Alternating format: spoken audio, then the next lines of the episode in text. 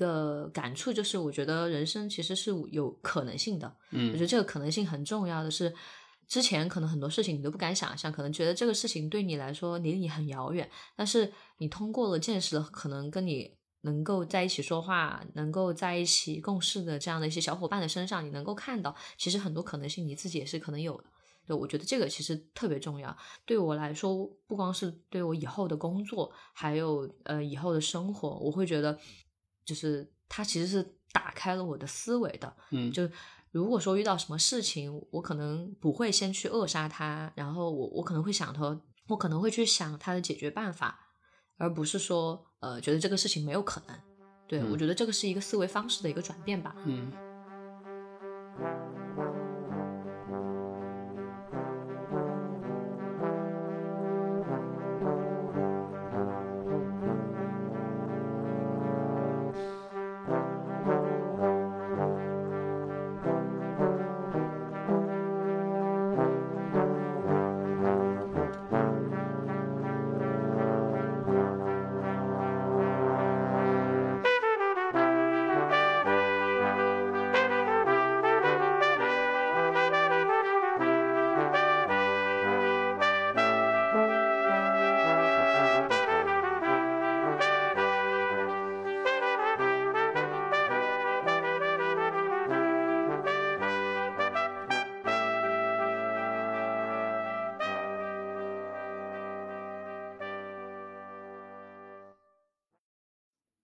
想起来，我上一次做播客哈，就是我自己的播客节目，应该可能有半年多了，因为中间可能很多原因就没有去持续做这个事情。然后之前其实我也做过两个播客，跟我的朋友一起录的，然后跟他们做播客可能会给我一些感触。我是觉得还是做播客是一件很有意思的事情。然后我去网上看了一些文章，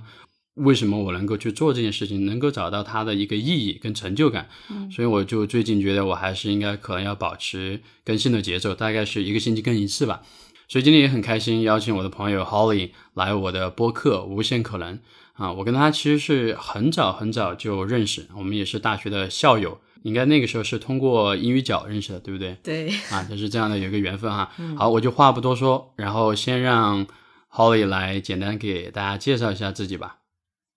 非常高兴能来到 West Panda 的无限可能的播客，其实有点紧张，嗯但是我觉得就是，就我也觉得蛮播客的这个形式蛮好的，所以呃，我也觉得可以用这种形式来记录一下吧，这也是我的初衷。呃，就忘了打招呼啊！大家好，我叫任红妮，我现在目前在亚马逊做云计算相关的工作。然后我跟刚刚 West Pan 也说了，是大学校友，因为英语角呃认识的。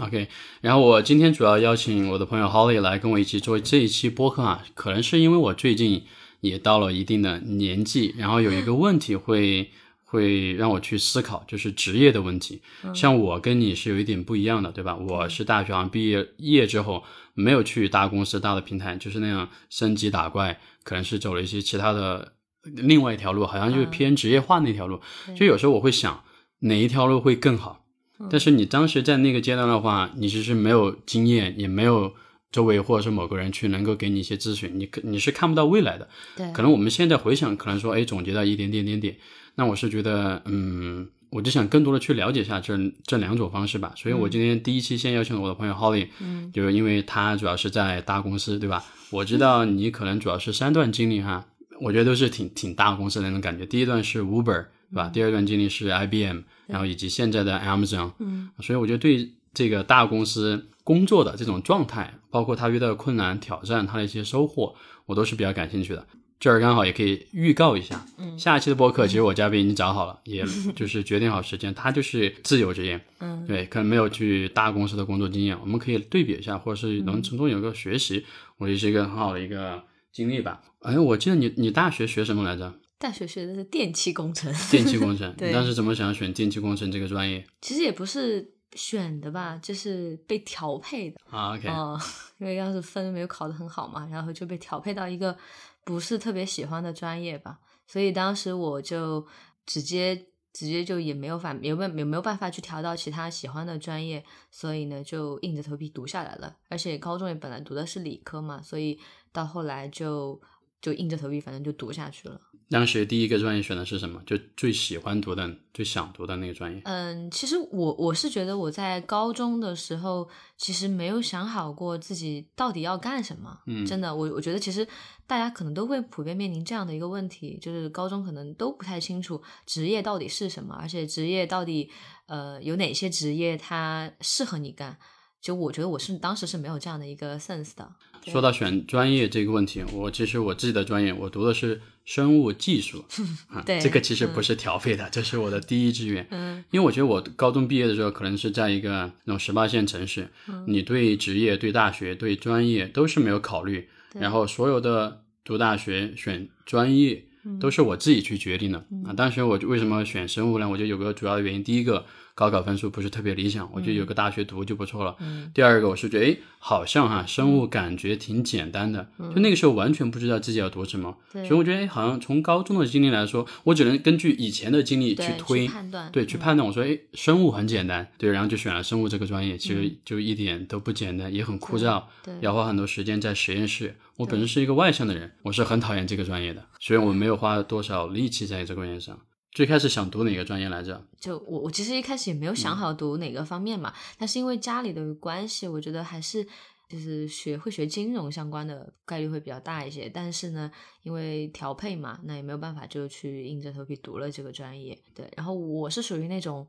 考试型选手就是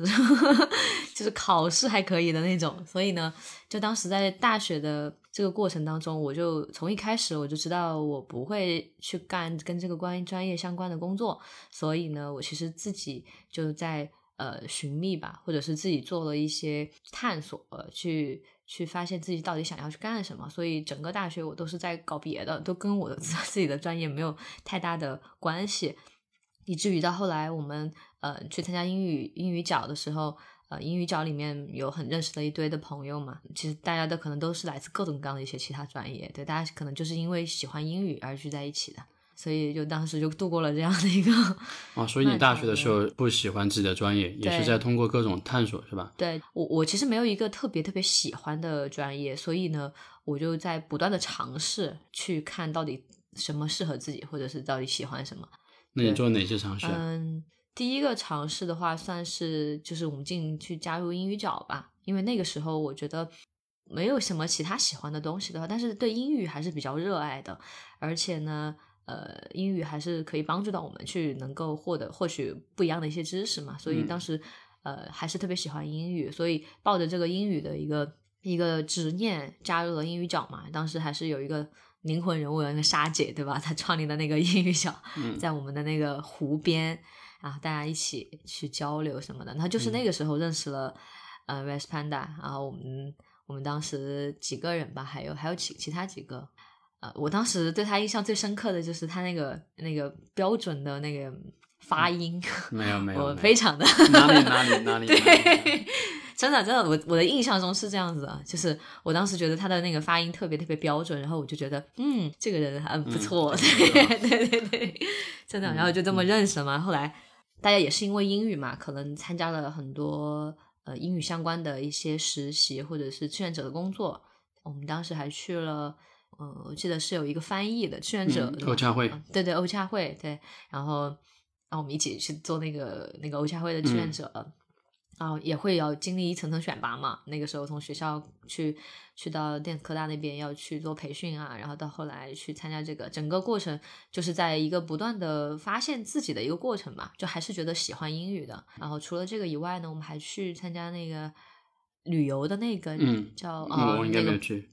哦，对对对，P A T A P A T A，对对对对，那个是，对那个是我当时跟沙姐跟黄敏他们一起去的，就参加旅游的洽谈会的一个志愿者，对，也是去做翻译嘛，对，当时就做了各种各样的翻译之后，我会觉得就是给我一个比较大的感触，就是其实有各种各样的人在用不同的方式在活着，慢慢的我就会形成一种想法，就是我可能也要有自己的一种活法吧，会有这样的一些感触。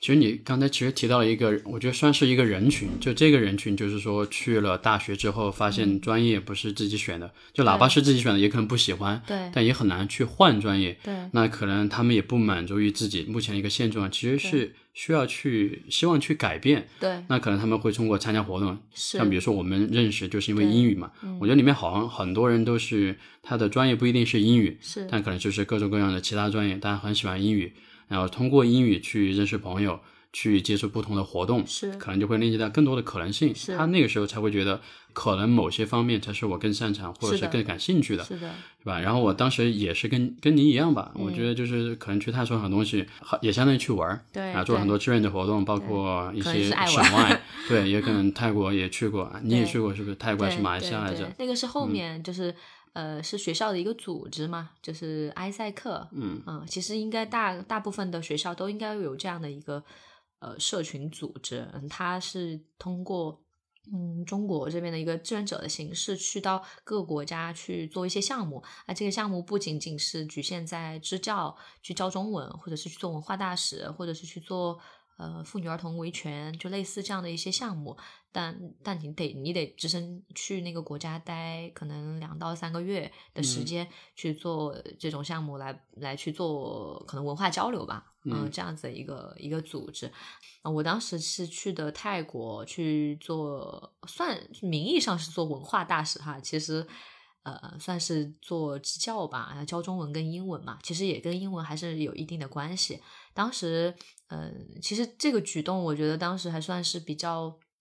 比较，在我家人看来还是比较蛮大的一个呃挑战吧，因为就是一个是说我一个人要过去那么久的时间，嗯第二是没有认识，嗯，就是条件啊各方面也都不清楚，一个很未知的状态。然后第三个是还要待这么久的时间，所以我爸妈当时还是不是特别放心的。呃，但是后来呢，我我也是努力的在说服我爸妈嘛，不管是通过嗯有一些渠道，就是证明这个组织的一个安全性。第二呢是说可以呃通过这个组织还是有一些其他的中国人啊、嗯还是有其他地区的，就不只是我一个人去。所以慢慢的呢，我父母还是比较支持我的这个决定嘛，然后还是给予了我一些帮助，然后就呃过去了去参加这个活动。但我觉得这个活动给我最大的影响就是我认识了一帮，不管是中国吧，还有还有还有外国，因为当时我们那个活动是来自呃四五十个国家的一些。城市吧，不光是国家，还城市的一些学生，就那个时候他们也是大学生，我们也是大学生，他们我们一起去到泰国这个地方去支教，然后你就会发现你的这个呃，就是你你会发现，其实别人的大学是怎么过的，可能跟你的大学过的不太一样，你就会觉得、哦，好有意思哦。我举个例子，就像我之前有一个那个日本的室友，当时我们俩被分到了一个组，分到一个学校，我们去支教。然后我的那个日本的室友，他跟我一样大，但是呢，他已经自己独立的开始工作了。呃，他在一个潜水馆里面打工，去清理那些可能动物的粪便，然后他还去医院实习，去做那种呃，就是照 CT 啊，或者是 X 光片的那种助理。其实就是可能美国比较开放啊，就对这些、这些工作，然后呃，他就已经在养活自己了。我就会觉得他的生活就很有意思，然后也自己在抚养自己这种。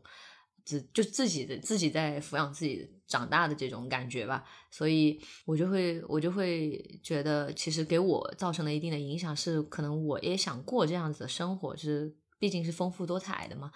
呃，就是通过这个女生，然后还有我其他几个认识的啊，还有一个当地的当地的一个泰国的朋友，他也是，他已经他可能在很早的时候很小的时候，他就开始自己去环游世界，就是去了很多很多个地方的国家。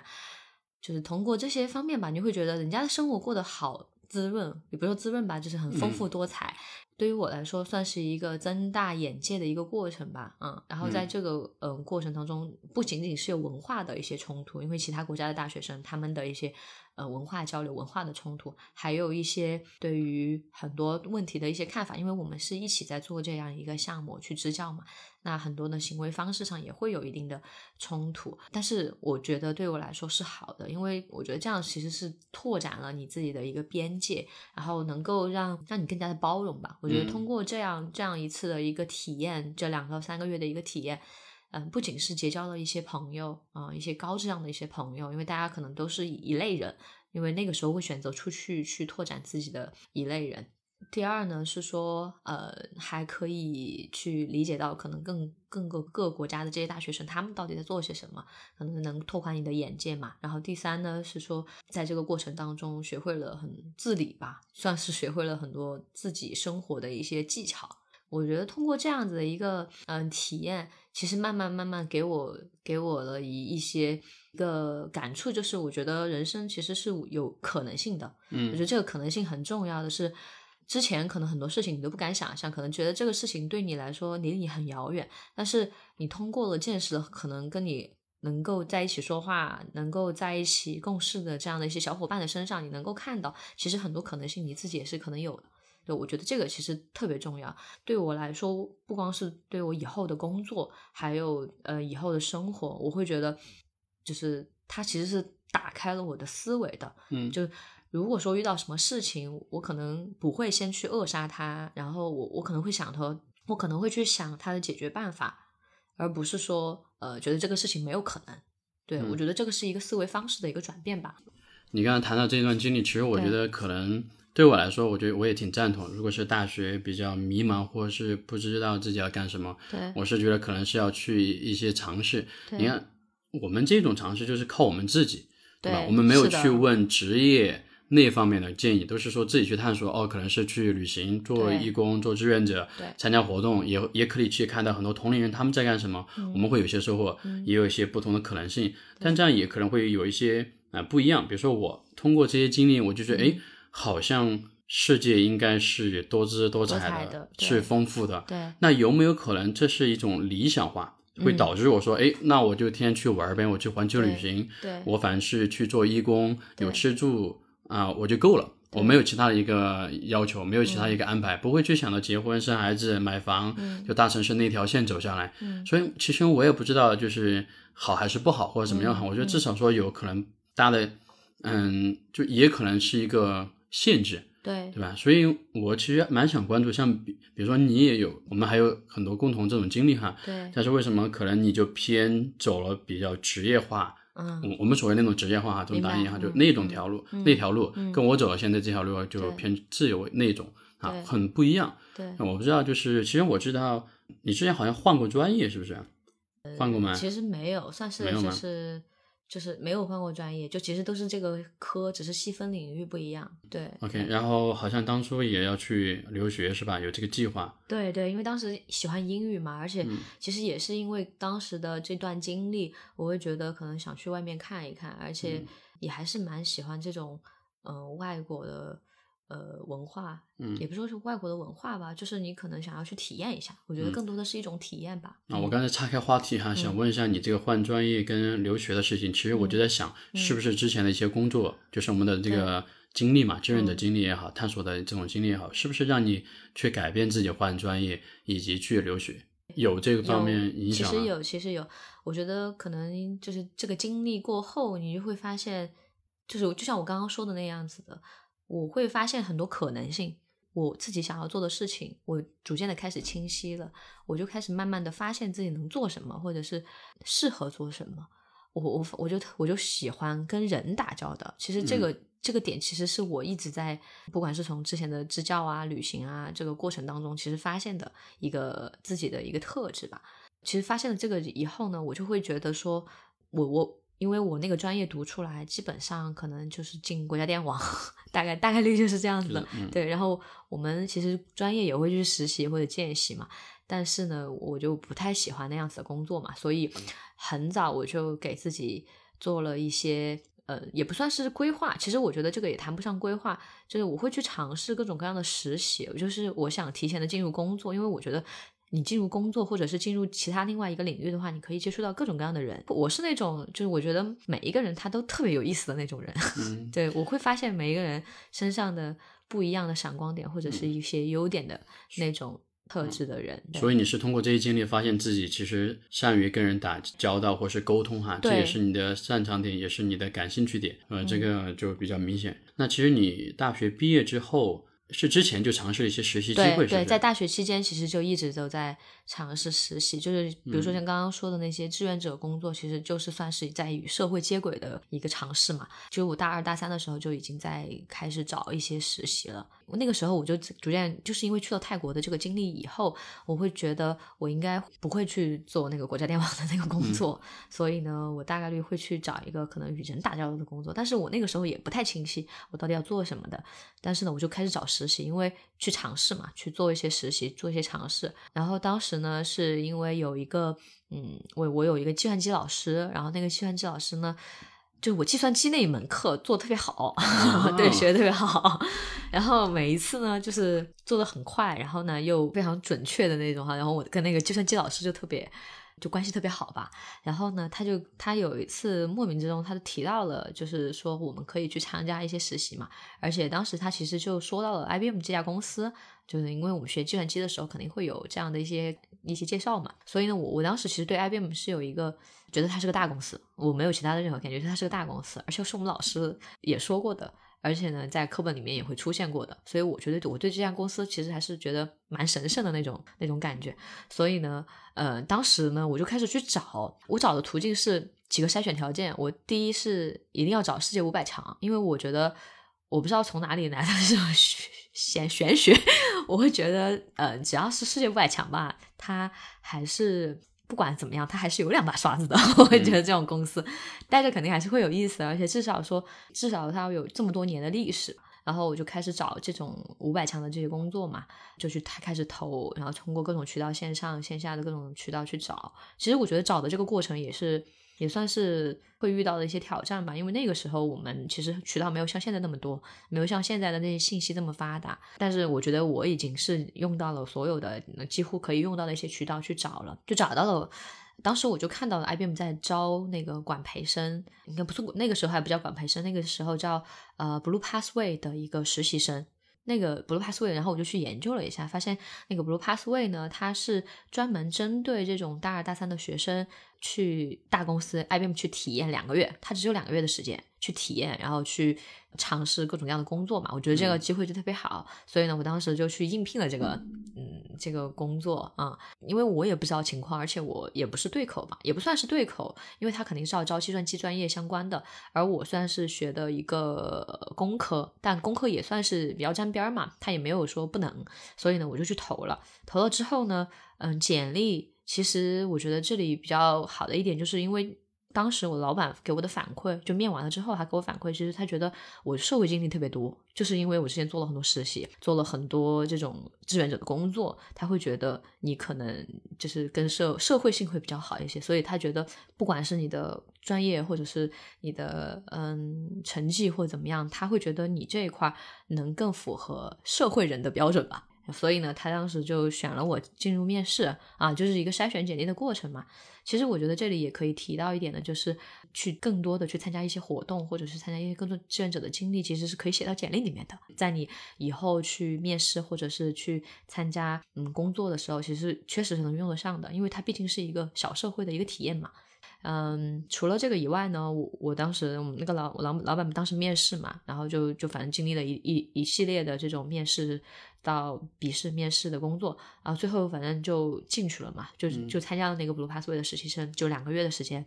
那个我觉得其实对我的改变也比较大。当时能收到那个 offer，其实我们当时总共就十个人，就应该整个成都分公司当时就十个同学可以去嘛，所以我当时还是比较幸运，能够去参加这样的一个 Pro Pathway 的一个体验营吧，算是两个月的体验，去大公司里面去体验到底，其实就是跟着他们一起去正常上班，去做那种正常的工作，只是说你可能还不知道怎么做嘛，然后他会有一个 mentor 来带你啊，这个制度其实我觉得 IBM 会做得非常好。因为也算是比较传承的一个一个制度了，他会有一个 mentor 来带你。当时呢，我的 mentor 就特别好，给我了很多的帮助，然后也教我了很多，就是如何在大公司立足啊，给我一些很多 tips 吧。所以呢，整个实习下来呢，我的那个当时那个老板对我的印象就特别好，而且就是我也帮他做过很多的那种项目嘛，其实也是我 mentor 教给我的，就是要去考虑到很多其他的，比如说。当时我们在做的一个项目的时候，那个那个应该算是一个跟跟客户的一个相关的一个项目。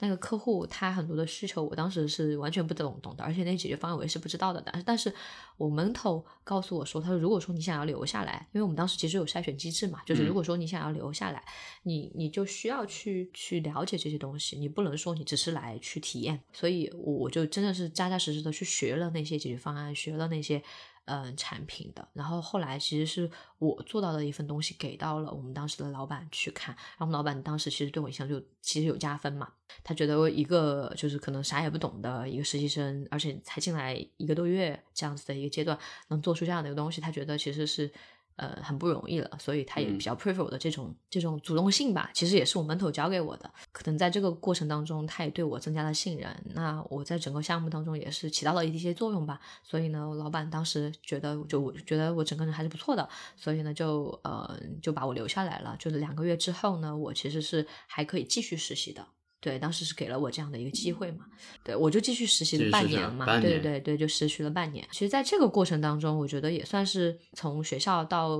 大学，从学校到公司这样中间的一个过渡的一个环节吧。就我就特别感谢我的那个 mentor，他教给了我很多很多东西，对很多东西，很多那种职场的一些 tips，我觉得这一点就特别好。哎，你这个 IBM 的实习的那个工作经经历哈，是在 Uber 之前，对 Uber 之前啊，Uber 之前，对对对，有半年的这个实习经验。然后，所以呢，其实我当时那个老板就对我印象很好，他说等你毕业了，你其实可以进来的。但是呢，但是我当时是就是因为我还没有毕业嘛，然后我大几啊？大三，大三的时候，对，还没有还没有毕业，所以呢，呃，我就想我我其实我没有拒绝他，但是呢，我说那等我毕业了我再说。因为除了这个以外呢，我会觉得有一个弊端，就是因为当时的 IBM 算是一个已经在可能在 IT 行业已经在开始走下坡路的一个一个环境了，就是可能其他外人不知道，就是我们如果 IT 圈的话，其实是能知道的。就因为那个时候进入 I 我进入 IBM 的话，算不算是一个特别好的选择？因为当时有阿里，有腾讯。有华为，有各个其实各个各样的一些大公司，互联网企业，就是现在所谓的这种互联网公司企业开始逐渐冒起来了。可能大家有一个刻板印象嘛，就觉得其实要进互联网公司可能会更好一些，就创业公司或互联网公司才是比较。好的，而不是说进这种比较对 old money，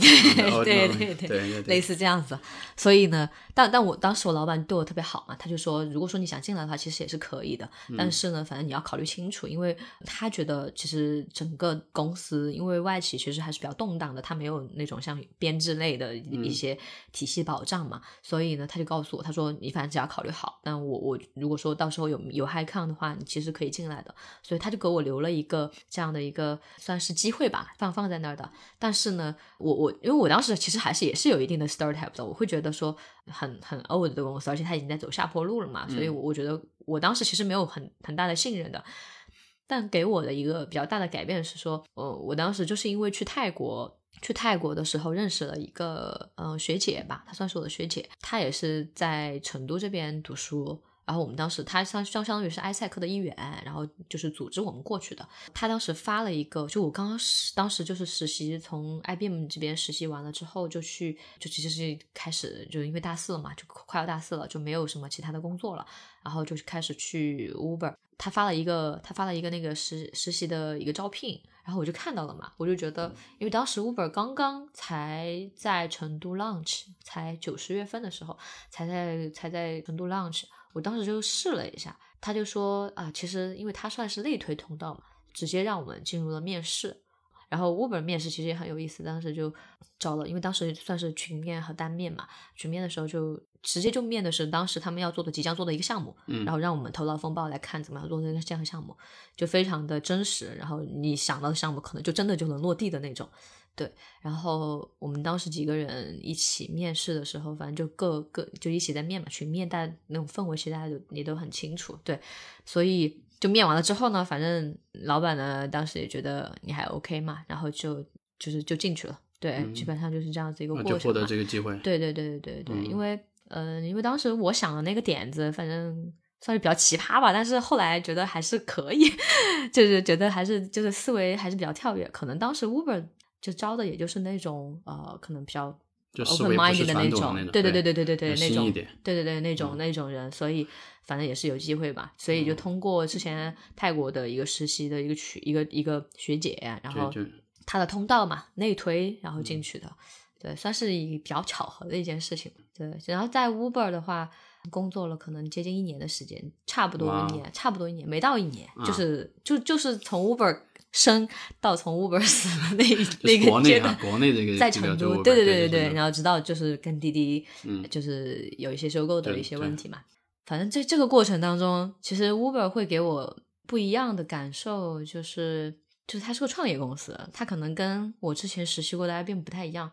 IBM 呢，更多的是一套非常成熟的体系，还有一些大公司有的那种规模，还会有一些大公司的一些做事方式。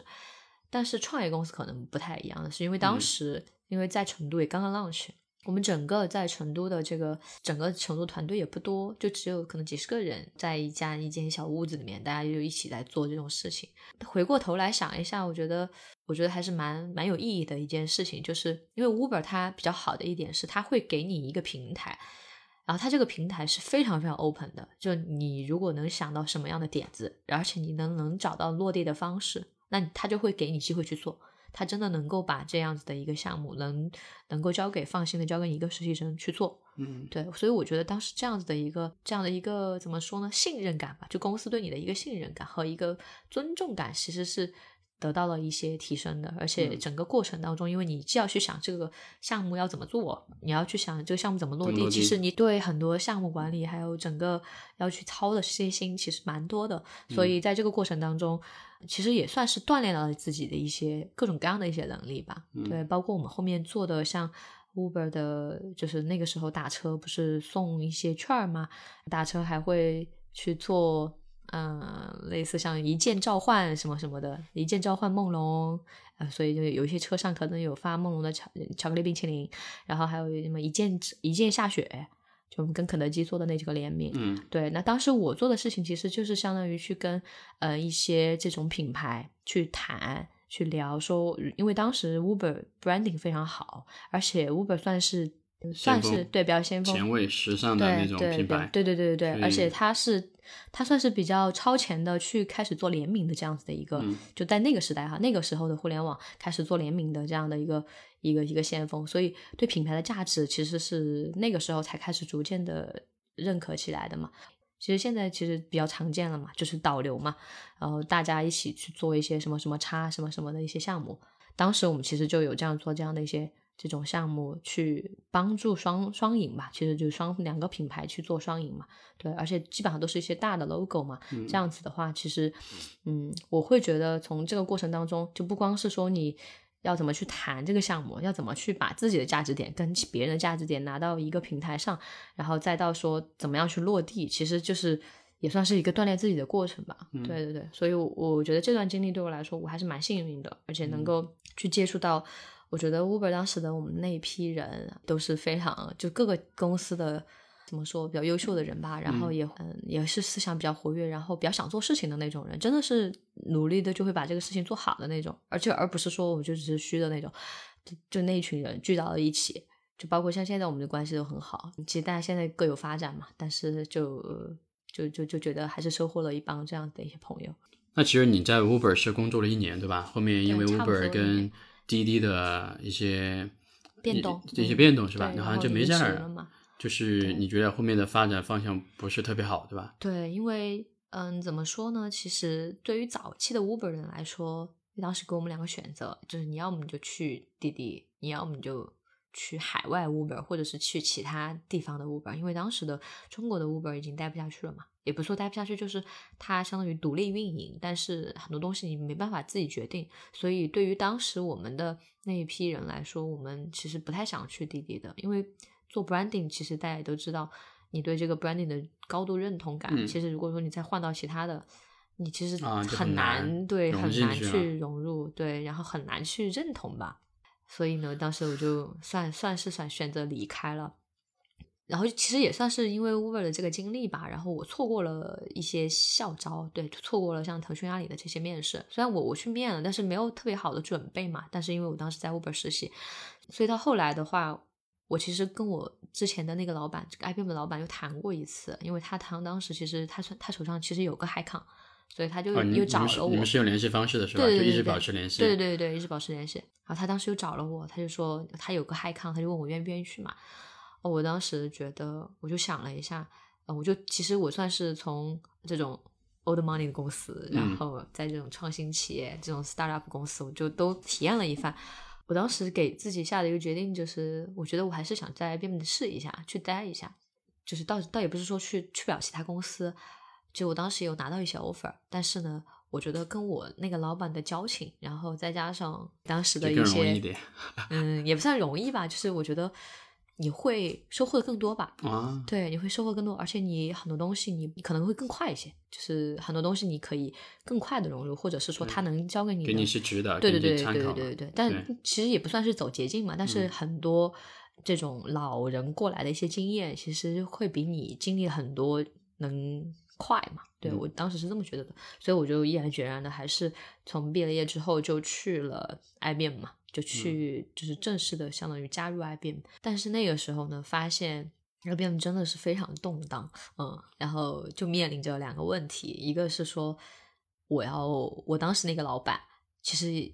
因为组织架构的调整，我当时那个老板已经不是我的老板了。就是我、嗯我进去的时候，我可能那个 HiCon 已经到别的老板下面去了。其实我当时有一点点 suffer，我就觉得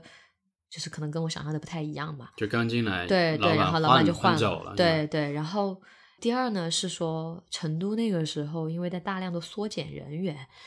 呃，成都已经没有办法去留下 HiCon 了。虽然到那个时候就可能 HiCon 是 IBM 什么呀？我冒昧 HiCon 就是职位职位职位对职位职位什么意思啊 headcount headcount 就头 count 对 head count 就是就人职头对对对对对 对就 HC 嘛，对啊，就是类似类似就是这种意思。然后就没因为那个 HiCon 就成都没有 HiCon，然后就嗯只能到上海去。当时我老板给我的两个选择就是，要么你就离开，就是你刚进来你就离开，然后要么呢你就去上海。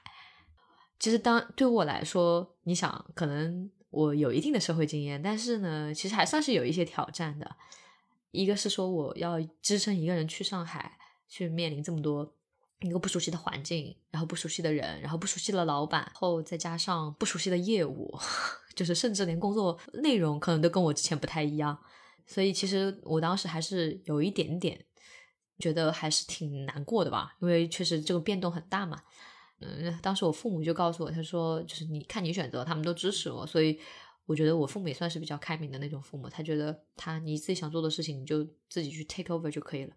我当时还是选择去了，去了上海，因为我会觉得上海可能对我来的吸引力会更大一些，因为城市而言，可能因为离信息最近嘛，还有就上海整个的发展可能会更快一些，所以我觉得可能去体验一下，我抱着一种去体验的一种心态，自己就去了上海。啊、嗯在那边就包括前期找房子啊什么的，反正就是经历过一个什么沪漂的一个一个阶段吧。对，对，但是前期还是蛮苦的，我觉得算挺。现在想起来虽然没啥，但是前期还是蛮苦的，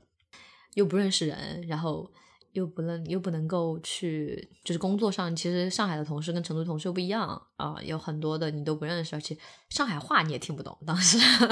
就语言会是一个 障碍吗？就是因为当时我们公司还是有很多上海人排外嘛，我 会觉得对啊，他们就经常自己讲上海话嘛。啊，对，但我其实就是因为这样，我被训练的，后来我也能听得懂，就还好。对，算是也算是一个 tips 吧。然后，因为当时找房子也很恼火，可能没有那么发达嘛，没有像现在你随便去找个房，你可以有这么多渠道。那个时候我们都还是在豆瓣上去找。哦 对，我在豆瓣上找到一个室友，然后那个就很神奇，你知道吗？就就找到了一个室友，然后我跟那个室友合租，因为上海太贵了嘛，没办法一个人住的那种，就是你要住的话住很远，所以我当时对地段要求比较高，所以我就想说住一个还比较舒适的一个环境，然后一个地段，但是呢，我可能跟别人合租嘛，我在豆瓣上去找到了这样的一个室友，对，就还蛮好的，运气还蛮好的，房租应该就会贵一点嘛？对房租贵一点，但是我可以 share 嘛，对我可以跟啊我就是室友去 share 嘛，所以就还好。其实你提到房租哈这个事情，或者是租房子这个事情我也能够想象到，应该很多大学生毕业的时候，刚毕业其实都还是会遇到这样的前一年一些问题跟两年，可能就是很，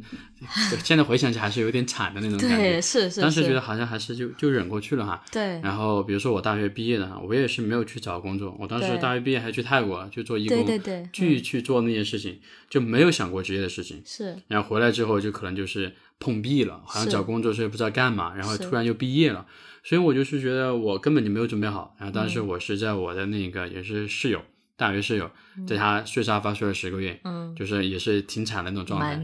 对，那个 房子就是好像是苏联式的那种房子，嗯可能五零年、六你零年，对他那个那个地板都是木头，就我觉得挺挺挺惨的。然后那个沙发不是上面有那个垫子嘛，嗯那每天晚上睡睡睡那个垫子就开了，开了，然后合在一起 啊。所以那段时间我觉得都都挺惨的。然后其实你会发现但现在回想起不是来挺，是不是挺酷的？也没有很酷。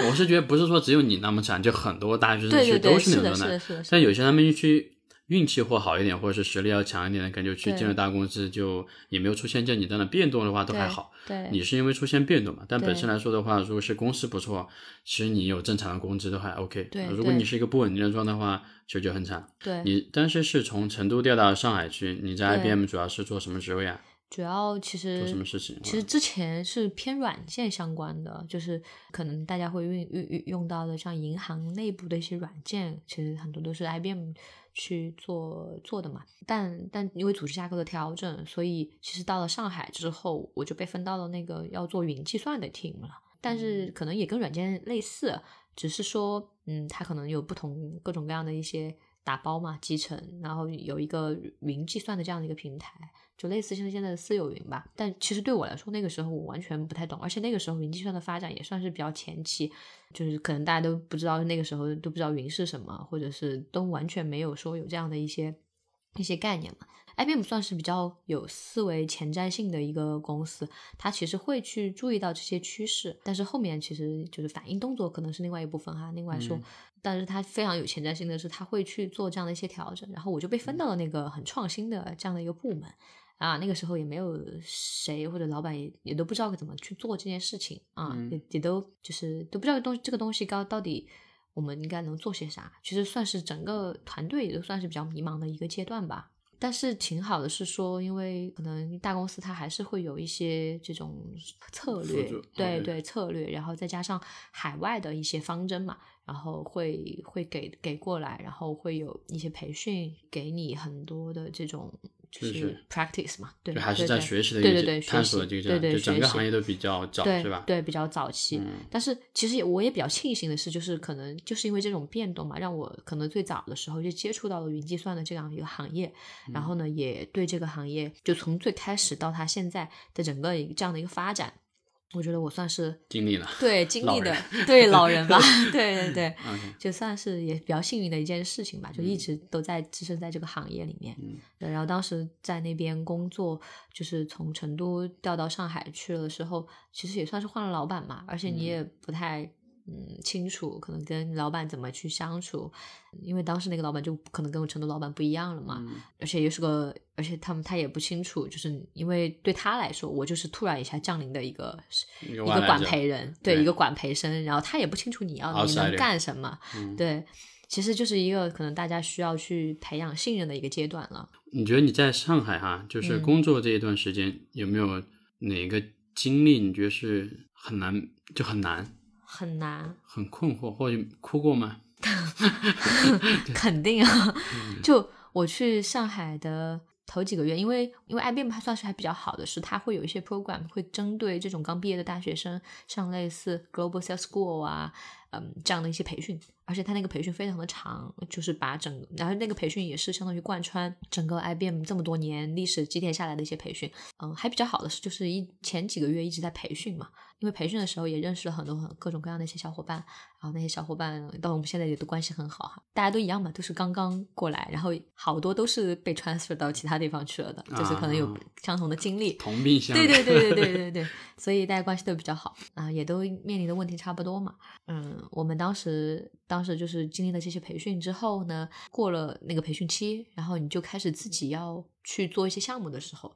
那个时候我觉得是最惨的。第一是说你没有这种实战的经验，我当时也有一个门头哈，也有一个门头，那个门头就在上海的有一个门头，那个门头其实也还挺好的，我所以我没我遇到的门头都还挺好的，他会给了我很多的这种帮助吧。虽然说会门头会告诉你，但是这个过程其实还是需要自己去体验的。一开始的时候，你根本就不知道这个项目里面到底它的要素啊，或者是你要怎么去做这个项目，或者是你要怎么去跟客户。聊很多事情，然后怎么去讲你的解决方案，整个的这个过程其实你都不清楚的。然后又又刚刚到了一个可能就是在 IBM 来说比较 critical 的一个时期吧。然后我们当时那个老板也非常的不算是暴躁吧，就是就是可能大家精神都比较紧张、比较紧绷的那种状态，所以经常都会那个时候我们可能是 daily review，就是每一天都会 check 你在干什么，然后每一天都会。要求你去报备你今天干了嘛，或者怎么怎么怎么地，就是那种非常非常的神经衰弱 那段时间，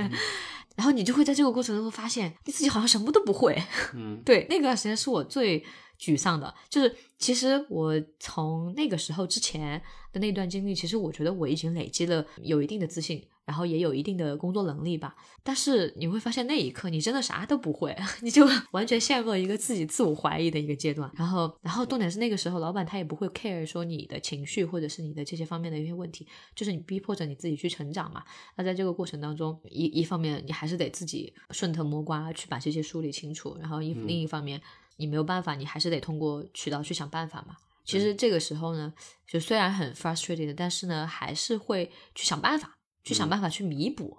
对，其实这个就是我，我觉得我的人生怎么，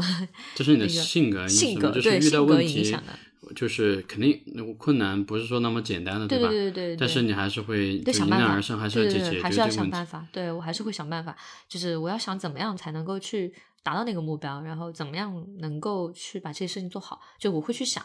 就会去想一些办法嘛。虽然你会。非常的沮丧，就是会怀疑自己。但是呢，在这个过程当中，可能有一点点成绩，或者是有一点点效果的时候，你就会觉得很开心。到了后面，其实慢慢慢慢的，你就熟了嘛，熟了其实就好了。但那段时间其实是我觉得最痛苦，就完全非常非常怀疑自己的那个过程。但我觉得有几个方法可以分享的，就是其实第一是说你这件事情的本身去找到一些这种去解决的办法嘛。嗯就还是得面对，对，还是得面对，必须要面对，就必须就接受它嘛。然后第二是说，你可以去找一些就是做的很好的人聊，去请教别人，去找他们聊天，去去问。我当时就是算是脸皮比较厚吧，对。第二个就是脸皮比较厚，你要经常的去请教别人，去聊，然后看别人是怎么做的，看那些老人。或者是比较有经验的，他们做的比较好，他们是怎么做的？嗯，去问。我我最近还看了一篇那个 newsletter 哈，也是在讲 self doubt，就是每个人都有 self doubt 的时候哈，该怎么去解决？对。那他首先就分享了说，为什么我们会有 self doubt？首先第一个原因就是说，我们会高估别人。对，会低估自己。为什么我会高估别人跟低估自己？这很简单一个事情。比如说，我们去看一个视频，嗯，别人是已经经过很多困难挫折，他最后呈现出来的一个视频，它是完美的，或者说是高光时刻。对。当我们去对比的时候，可能我刚开始做这个视频，我就会很多困惑，我啥也不会，因为什么视频好像都跟别人比的话就很差啊。所以说，就是高估别人跟低估自己啊。这这个第二个事情是，一般这种 self doubt 会怎么去比呢？哈，就是人哈。我们是一个社交性或者社会性的一个动物，会跟周围人去比。很多人他很优秀，对，很优秀，很优秀，但是跟我们没有关系。对啊，那个你也不会产生。它里面有一个那个借用里，好像是应该是呃那个 Russell。罗素的一个名言还是哪个说？就是说那个乞丐哈，他其实真正不是会羡慕那些百万富翁，而是羡慕就是羡慕他周围比他做的好的那些乞丐。对，就这个意思哈。所以我觉得人肯定会自己去跟周围的环境去对比，反而是自己的同事啊、自己的朋友啊这样去对比的。那第三个事情，他是说为什么会有 self doubt，也是说我们都是在去。呃，短期的去看这件事情叫 short term。是的，是的。如果你真正从长期来看的话，它那个挫折就跟股票一样，可能下跌就是那一一段时间。对。但是你永远知道，你持续去学习，你去面对，去解决它，那后面长期来看的话，它就会会上升的。他就分享了这几个点，然后我觉得其实也蛮对应你刚才那个点。对对对，就我想 anchor 的是说，就是你刚说的那个调研的圈子。呃，我觉得比较重要的一点是因为我我们当时算是最后一批进入 IBM 的管培生了，嗯，然后算是比较刚刚刚刚应届嘛，在的那个同一个组或者是同一个团队的人，全部都是非常非常 old 的对，人，嗯，就都基本上是七零后、八零后，或者甚至是六零后。他他们的工作经验已经非常非常丰富了，而且已经是在这个圈子中摸爬滚打很多年的。就是我当时的 pre pressure 就是来自于我可能周围的这些人吧，而我周围的这些人其实都已经非常的有经验了，嗯所以其实可能更多的，就我当时我门头开导我的话，就说其实你已经算是同龄人里面做的最好，但是可能你在我们的这个圈子里面，可能还没有办法对去够得着别人的这样子的一些成绩嘛，所以他也算是这样的一个点来安慰我。就 Uncle 你刚刚说的那个圈子，其实来自于你的周围，你的嗯这个圈子，其实这个点也算是我觉得可以拎出来说的，就是你尽量的去让你自己的圈子能够变得更加。嗯，怎么说有厚度一些？嗯，对，然后你可能自己的进步的速度也会更快一些。对。然后那个作者其实也提到哈，就像有 peer pressure 的时候哈，很多人就会产生羡慕的对这种情绪，就会把自己跟别人去比啊。他说，其实你不要把他们当成你的敌人，或者说是你的 competitor，对其，实你要把他们当成一个可以参考、学习跟借鉴的一个榜样，是而不是说让他们就是产生嫉妒。是嫉妒会让你干嘛？就会让你觉得那个你们中间那个 gap 就越来越越大，对，你最后就会放弃，因为放弃是最简单也是是最理性的。你会觉得好像我达不到他们的高度，我就算了，我就换一个工作，我就不做这件事情。是对，所以我觉得还是应该像你一样说，应该是主动，反而去要跟他们去接近，去问一下他们。对所以我觉得这可能是说你跟他们接近，应该可能也会愿意跟你讲一些事情，对，而不是完全我们小嘛，那个对，完全不是 我们之前想的，就是说，哎，好像这些人好像是我们就是竞争者或者怎么样，他就不不怎么跟你讲。对，然后我觉得这个作者其实就就讲的挺好的。嗯。然后刚才也是说，为什么叫 long term 跟 short term，就是因为他们是过来人，是。就是已经你看到那个整个那个图哈，你就看那个地图一样，嗯，你现在就是在最最下面或中间一点点一点，对。但他们是过来你就知道，哎，你这个是正常的，对。但我们看不到。那如果其实我们改变我们的 mentality，就能够看到我们其实在这个阶段就是正常的话，你就会发现你跟 long term，嗯，就是就是挺好的啊。对。你去有这个意识型，你就更接受现在这种对然后还有另外一个点，就是可能你在陷入这种情绪当中的时候，怎么排解？我觉得我最好的一个排解方式，当时就是去运动嘛。对，我觉得运运动去分泌一些多巴多巴胺，对，或者是内啡肽之类的，对，但他那个外企行，我不知道，嗯，我我感觉外企行就是福利很好，像也不加班之类的这些东西。对。你周六周末有吗？在上海的时候？其实其实外企整个都算是工作比较弹性，嗯对一个大家的标签嘛，就是工作弹性，然后福利各方面也都还挺好的，就是也比较人性化吧。然后我当时在上海，周六周天就尽可能的，我自自己也比较爱玩嘛，然后就经常的去，就是我是个体验式人生的人，过嗯体验式的，所以就是去尝试各种各样的。呃不一样的事情，对，看展览啊、博物馆啊，然后去咖啡，对，就各种各样的打卡吧。嗯 对，就那个时候就开始就是尝试各种各样的一些新鲜的事物吧。对嗯，包括运动哈，你觉得这都是解决你压力的一个办法方之一？就有改善吗？有啊。有改善，有改善。嗯对，你会觉得很多时候运动完会非常的心心情就没有那么 down 了。嗯对，但是运动 怎么去迈出那个步子去运动去健身房，那个我觉得是最困难的。嗯，可能健身之后反而就会觉得上瘾了，但从你大家到健身房开始运动那儿应该是最难的吧？对对，就是不要设定太大的目标，或者是就说明天早上起来我要跑十圈，或者是嗯跑几公里。就是你可能你每你可能就是一个从来都不跑步的人，你去设定设定这样的目标其实不现实的。所以我每次是就是给自己设定一个合理的目标，而逐步去加。就比如说我最近要去做一个运动，我我可能最近没有运动啊，我我要开始做运动。我想我最能去做的是什么？就是我就去做平板支撑，做三十秒或者是六十秒，这样这样去加，你就能在床上或者是能在地上就可以实现。Start small，对，你就一个很小很小的事情先做了，做了之后你其实就会受到激励，然后第二天你就再慢慢的去加。如果说、呃你实在是在这个过程中坚持不下来，你有其他的事情，那其实也适当的可以放缓这种脚步，然后慢慢再去做，就是逐步的在自洽吧，就是在自我接受。这个其实是是有科学依据的，有一本书叫《Mini Habits》，嗯叫微习惯，对对对对。或者叫呃 Atomic Habits 啊，就是那个掌控习惯啊，里面都会提到，你就从小事开始做，从一个俯卧撑，从读一页书开始，就你这个行为会改变你的 mentality，Mentality，然后你的思维又会反过来就会改变你的一个行为对慢慢的之后，你不可能就只看一页书，只做一个俯卧撑，然后你这样其实每次做一个这个目标哈也不高，你做完之后，其实你就是你就达到你的目标了，对的对的你是在肯定自己的，啊对的对的然后这样就是慢慢去改变自己，对对就，会有一定改善啊。就是还是正向的吧，正向的一个过程。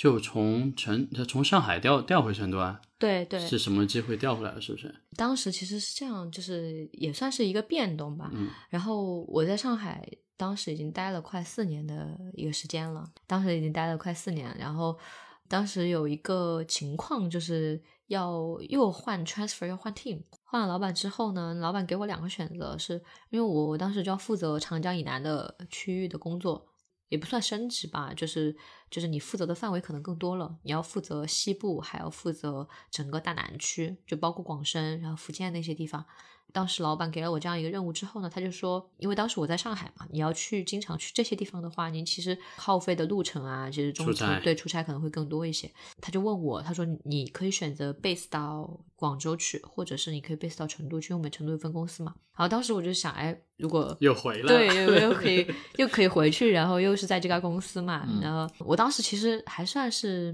蛮想留在上海的嘛，各种各样的一些缘分或者巧合吧，就是他给了你两个选择，因为你去上，你从从上海飞这两个地方其实都不太近，就是给我两个选择，就是你要么就 base 成都，要么 base 广州，那我肯定不会 base 广州嘛，对不对？家在成都，所以呢，我就 base 到成都，从成都出差，经常去广州、深圳、福建这些地方。那这样子来说的话，可能对业务啊也好一些，对自己的这种就是生活工作平衡也会比较好一些。嗯对。然后后面的话就是在成都这样的一些业务嘛，其实就类似，类似跟之前的类似。那个时候其实就算是比较游刃有余一点了，之前的一些经验，然后也有算是升级打怪，也达到了一定的阶段了嘛，所以相对来说适应起来会更快一些。那后面有什么机缘巧合去对就是 Amazon？阿玛总其实其实因为疫情，哦，疫情，对，因为因为我之前在上海，呃我之前是在成就回成都了之后，要经常去广州、深圳出差嘛，而且相对来说，广深那边的业务相对来说会比西部要好一些，所以去那边的次数可能会更多。但是因为疫情爆发了之后呢，你出差其实会比较受限制，而且刚开始的时候还是比较危险的嘛，所以整个业务就停了，所以对我其实整个业务造成的影响比较大。对我这种经常出差的人来说，我那个时候其实就在想说，要么就是要么就找一个不出差的工作，因为那个时候其实 IBM 也算是，我觉得我我已经在里面大概的这些情况啊，或者是整个体系都已经摸得差不多了，而且对我来说可能帮助不大了。而且我当时跟我之前的老板也聊过，他也建议我在我这个年纪，其实还是可以出去看一看的。我就觉得就是还是想说去看一看，就是找一找其他的工作嘛。然后找一个想想找一个不想出差的，就是 嗯。就只在成都的工作，因为我们那个圈子很小，我们那几家就是干的那个排行榜 上面的那几家没得选，嗯。对，那那就只有那就只有是像 Amazon 啊、Google 啊，说阿里或者是腾讯，腾讯对，或者像现在华为这样，嗯就只就就只只有这几家可以选，哦，还有微软嘛，但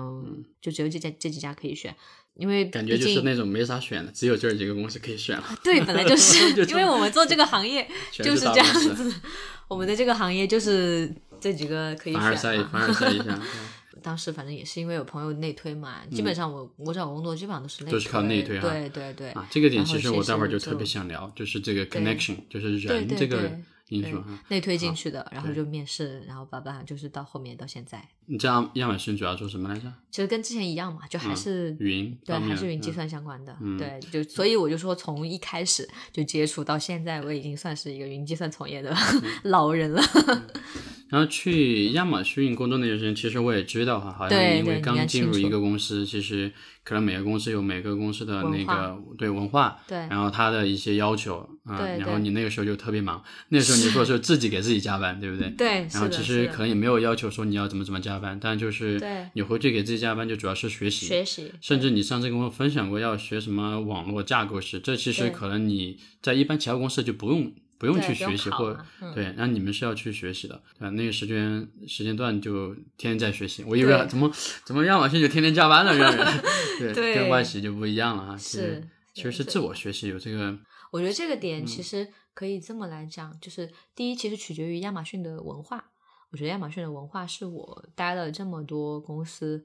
我觉得可以着重讲讲，它是一个有文化的公司。它的文化是在于，其实从你面试的时候就可以开始讲起。你面试的时候，你就会觉得这个面试真的是太长了，逼逼啊！就是总共经历了好多轮的面试，而且它其中它有两轮是非常严重的，就是它需要你去做一个 presentation。首先你要去做一个 CTO call，然后再去做一个 presentation，然后你再去做 loop。你说的全是术语哈，我们就问一些简单的问题，我来问吧。就是亚马逊去面试一共有几轮啊？像我们一般，比如说面试的初初期筛选，差不多五五六轮吧。五六轮，但是但是它是分为这样子，一般可能内推或者是跟你投简历的不太一样。嗯，一般是老板面一轮，老板面完了之后呢，就是呃，一般先是 HR 跟你聊，然后连 HR 聊完是吧？一般老板面，老板面完了之后呢，就是就会开始，如果你过了，他就会给你准备一道题。然后那个题，那 HR 又会给你发邮件说啊，你需要看这些东西，看完这些东西之后呢，你要准备一个 call。那这个 call 呢，就是模拟那边有客户的需求，然后你要去打这个电话。啊，然后你就去打，你就去就类似像一个咨询一样，你就去问你到底有什么问题，问一些问题。然后呢，你把这些收集到的信息呢汇总好，去做一个解决方案给到那个客户，去作为下一次面试的一个考察，就是要去做一个 presentation。然后做个做这个 presentation 呢，就是去就是相对于那边面试官，就是那家公司的 CEO、CFO 或者 COO，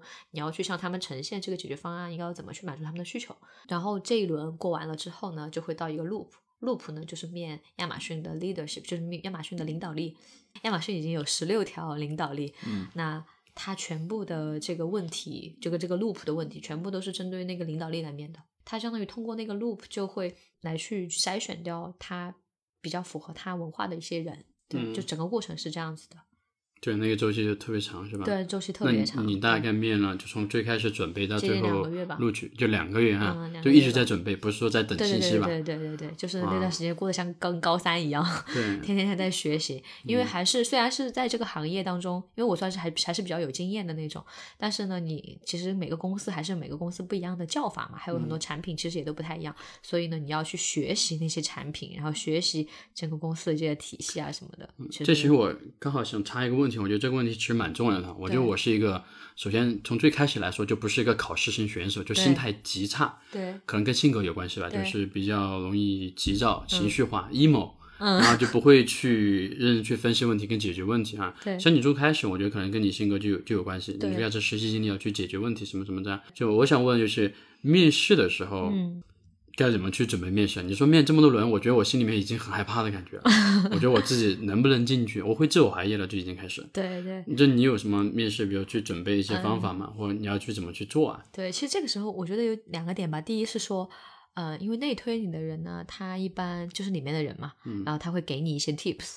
这个时候会给你增加很多信心的。然后第二个呢，我觉得亚马逊的这个面试比较奇特的地方就在于你在准备的过程当中，我会觉得哈，我的心态就是你在准备，你在是学习的过程，就学的东西是学给自己的，而不是学给别人的。你学了之后，其实是在增加你自己的竞争力的。所以我会怀着这种动力去学这些东西。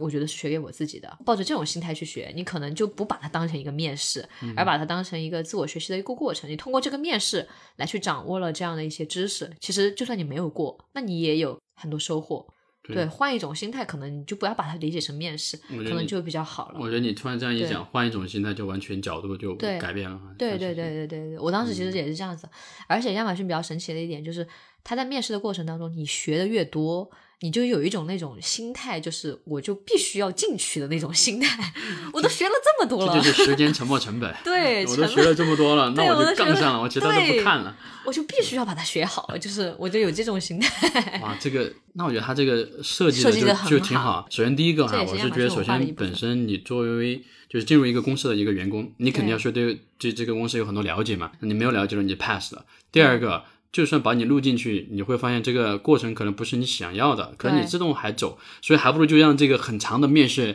来筛选人。对你真正的想留下来，你肯定就会留下来；你不愿意的，那就是对你也好，是也对我也好，也不是说你就不符合我们，对吧？不是说你差，就是只是说我们不不 match 而已。对，对，它就相当于两个月，这个相当于是说让你自己也发现自己的一些潜力嘛，就是你愿不愿意在这个过程当中忍耐这么久的时间去。学习这么多东西，然后学习完了之后呢，然后又去考核，就是这个其实他在这个过程当中就会去看你有没有这种学习能力。然后第二呢是说你有没有这种耐心，他就相当于是筛选了一部分人了。一般你面不过，一般你他就会看你的成果嘛。如果说你没有很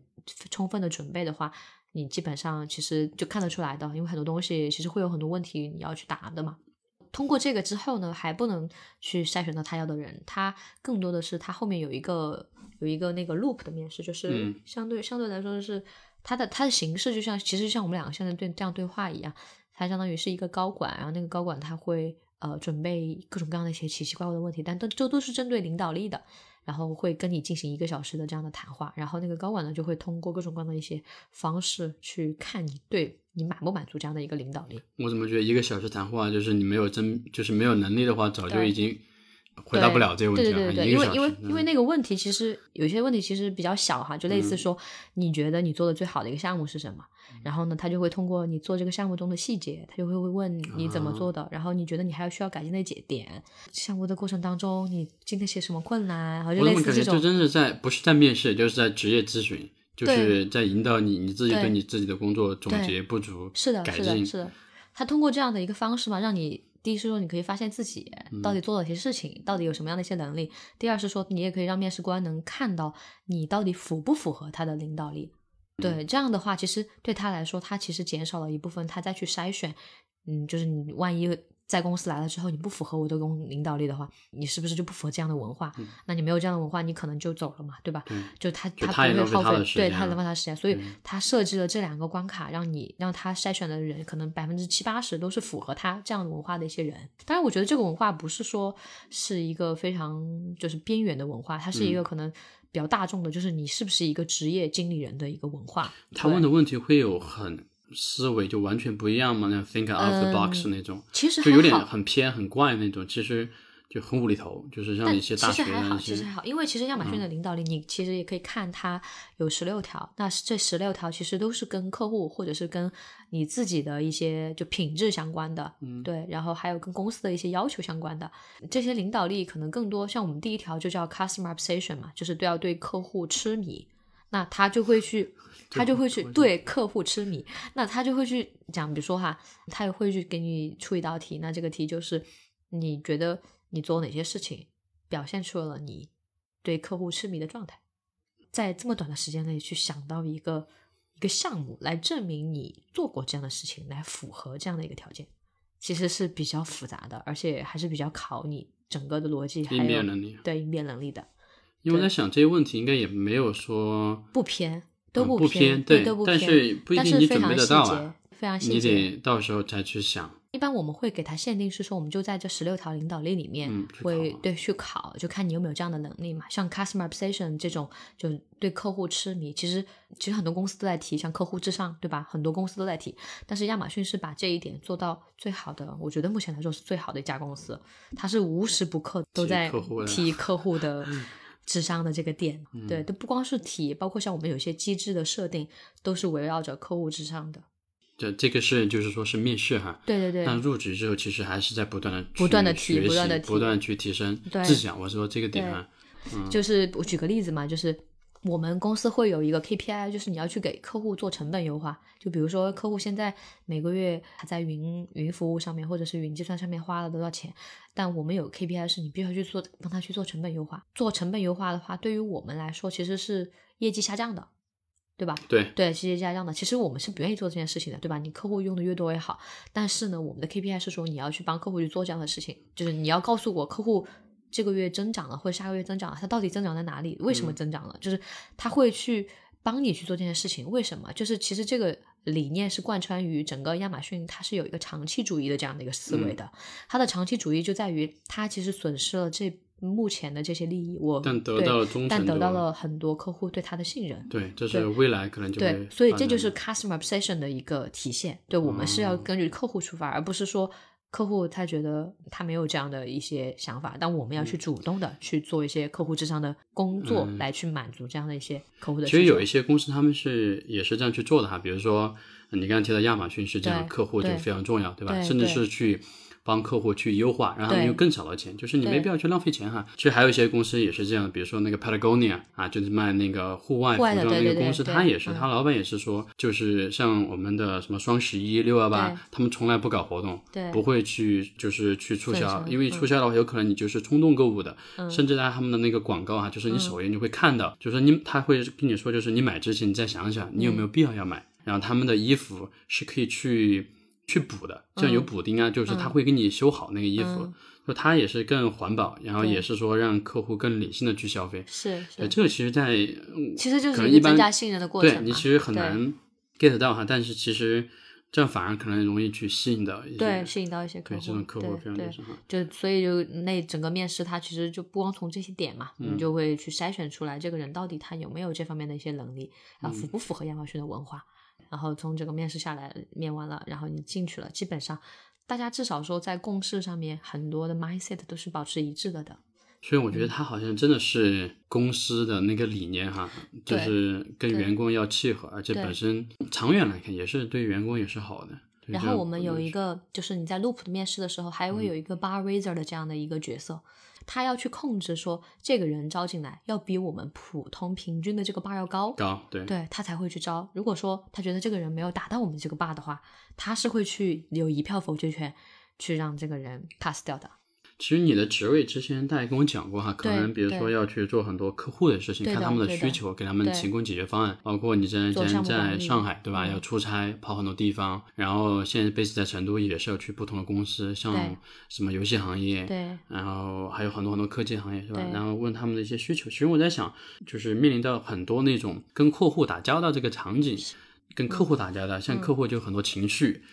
我嗯对或者有很多这种嗯很难处理的这种情况，你有遇到过吧？就是其实还是说比较对这个其实很、很正常，很正常哈。我们的这个东西怎么说呢？因为云计算它毕竟算是这种，你就是一个你摸不着的东西，不像是那嗯种硬件你堆在家里，对吧？坏了我就可以去修一修的。比如说有的时候像你网络出现故障，然后你整个就宕机了，你就用不起了。你的客户就比如说你在打游戏的时候，突然一下游戏掉线了，你嗯是不是被气死？然后就会投诉那个游戏公司，游戏公司呢其实就会去反来找我们。就是你们云的服务对，如果说云服务哪里会出问题出问题的话，嗯他就会来找我们。对，那个时候其实客户是非常非常非常有情绪的，有情绪的。但是其实这个也分为几个不同的维度。第一呢，有一部分的客户他习惯了，因为其实对于云计算的这个整个行业来说，大家有一定的认知，因为它不可能是百分之百的，因为他只能做到多少个九，但是他没有办法做到百分之百，因为这个宕机是非常非常。怎么说常见的一个问题吧，只能通过各种各样的精细化管理嘛，来去提高它的这个精确高度吧。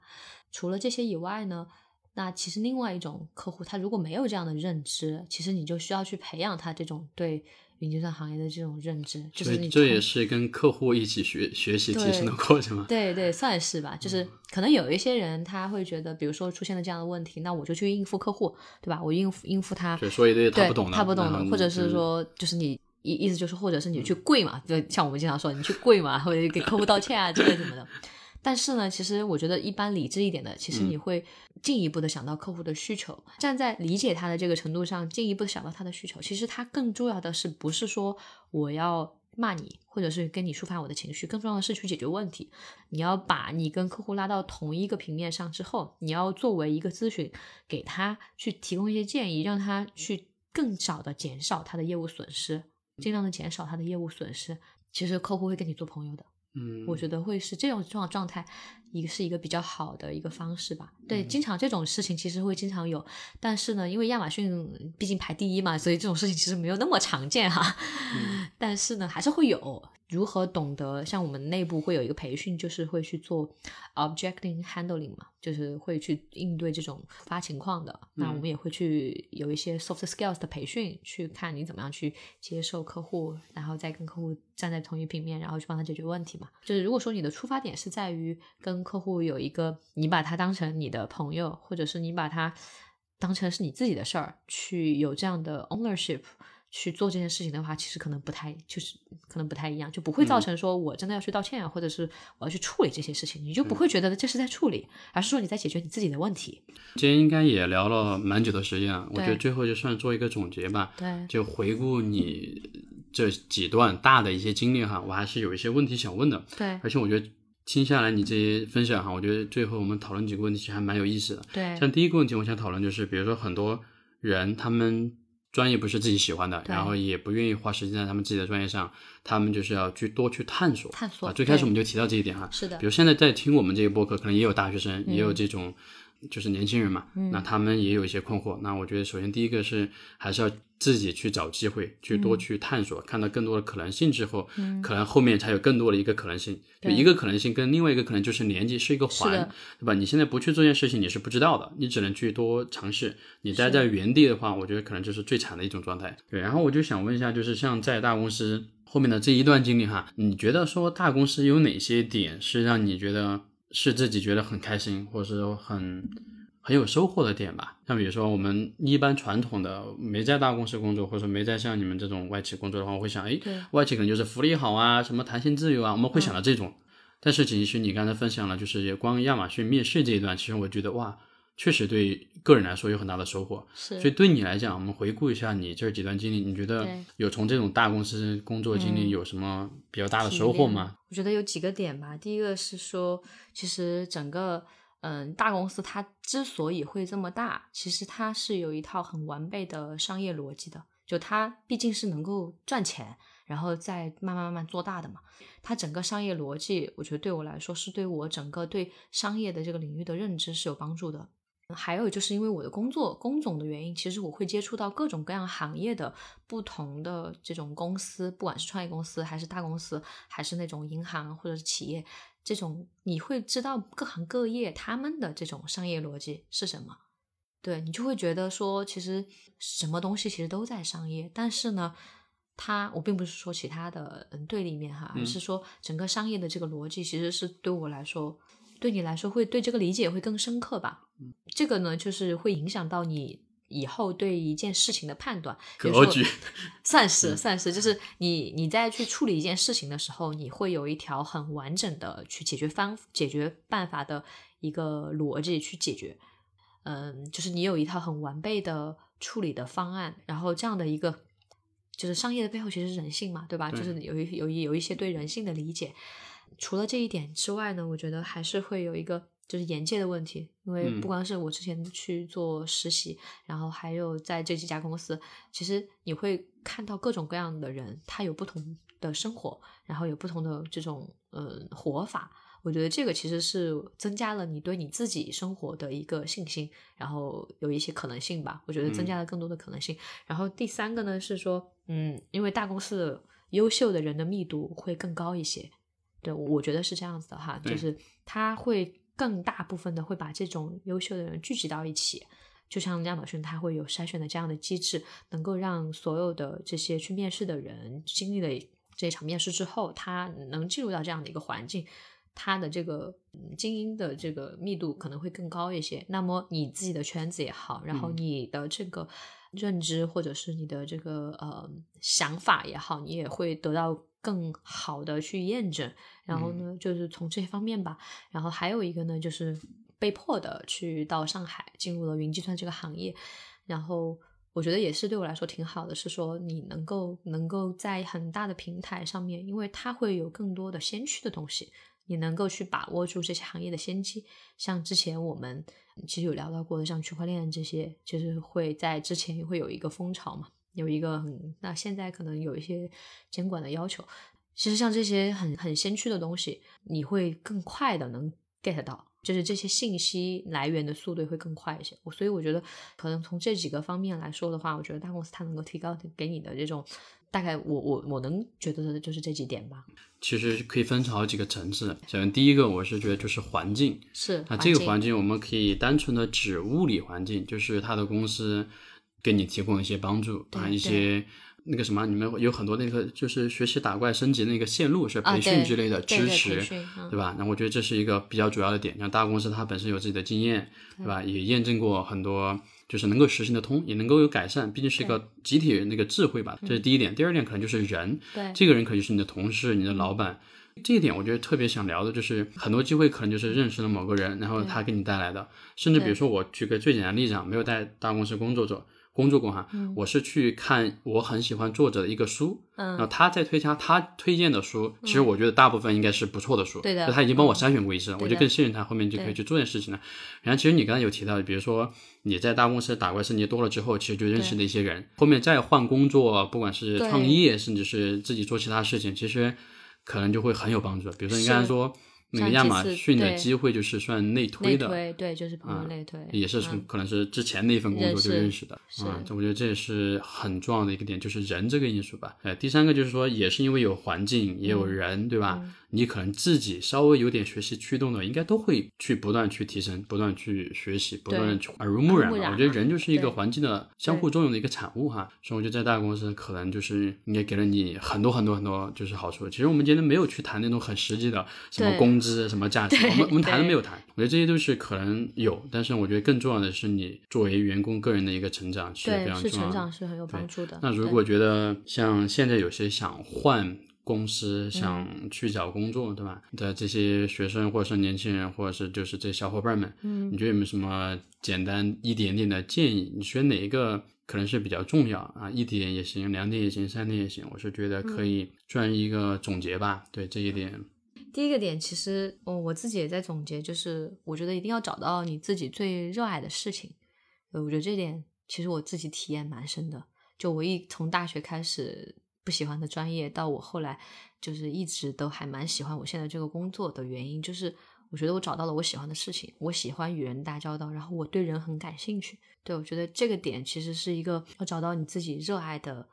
一一件事情，其实蛮重要的。其实很多小伙伴他可能没有办法去找到。如果说没找到的话，那你就去尝试，去尝试不同的可能性，在这些不同的可能性当中去找到你自己喜欢的东西。我觉得这点其实是也是我后来能够去工作下去的一个动力。第二点呢，就是在找工作的这个过程当中，需要去增加自己工作的一个浓度和密度。就是这个浓度就在于是说，你要不断的学习，要给自己的学识还有技能增加浓度。然后还另外的呢，就是你一定要去找跟这些优秀的人进行进行一些交流的这种浓度要更多一些。密度密度就是在于你要要，因为其实现在我们的工作更多的是说你每天冲周而复始的这种去升级打怪嘛，但我们的工作可能更多的是比较弹性的。那我我我更多的是说，就是我一定要集中效率的去把这件事情做好的，这个密度会更高一些，就是一定把这件事情做得更好的这个密度要提高。第三呢，就是我觉得选择其实是大于努力的，就是其实这个我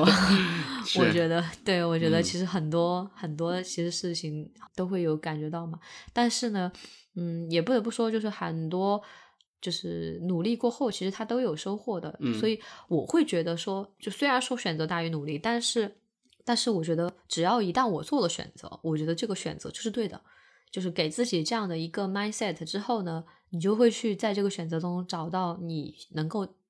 找到的去提取的那些收获，嗯那你一定就是有那个这个选择就是对的，没有在我的世界里面，嗯可能就没有错的选择，就是他这件在这件事情当中，他就是有收获的，就是能给你带来一些 take away 的。嗯，最后一个呢，就是我觉得一直的我的 mindset 就是一定是为自己打工的。就现在很多的小伙伴可能刚刚刚工作不久的，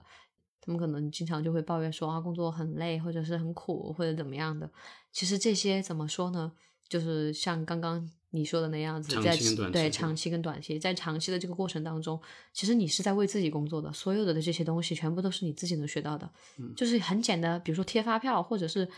或者是你去做个什么小的小的记笔记，就类似这样的一个很小的一件事情，你都会找到很好的这个 take away 或者是一些技能点的。一定把这些小的事情做好，而不要觉得是很枯燥或者怎么样。就是你所有做的这些工作都是在为自己打工。我觉得就这几点，其实是我觉得从心态上面给到，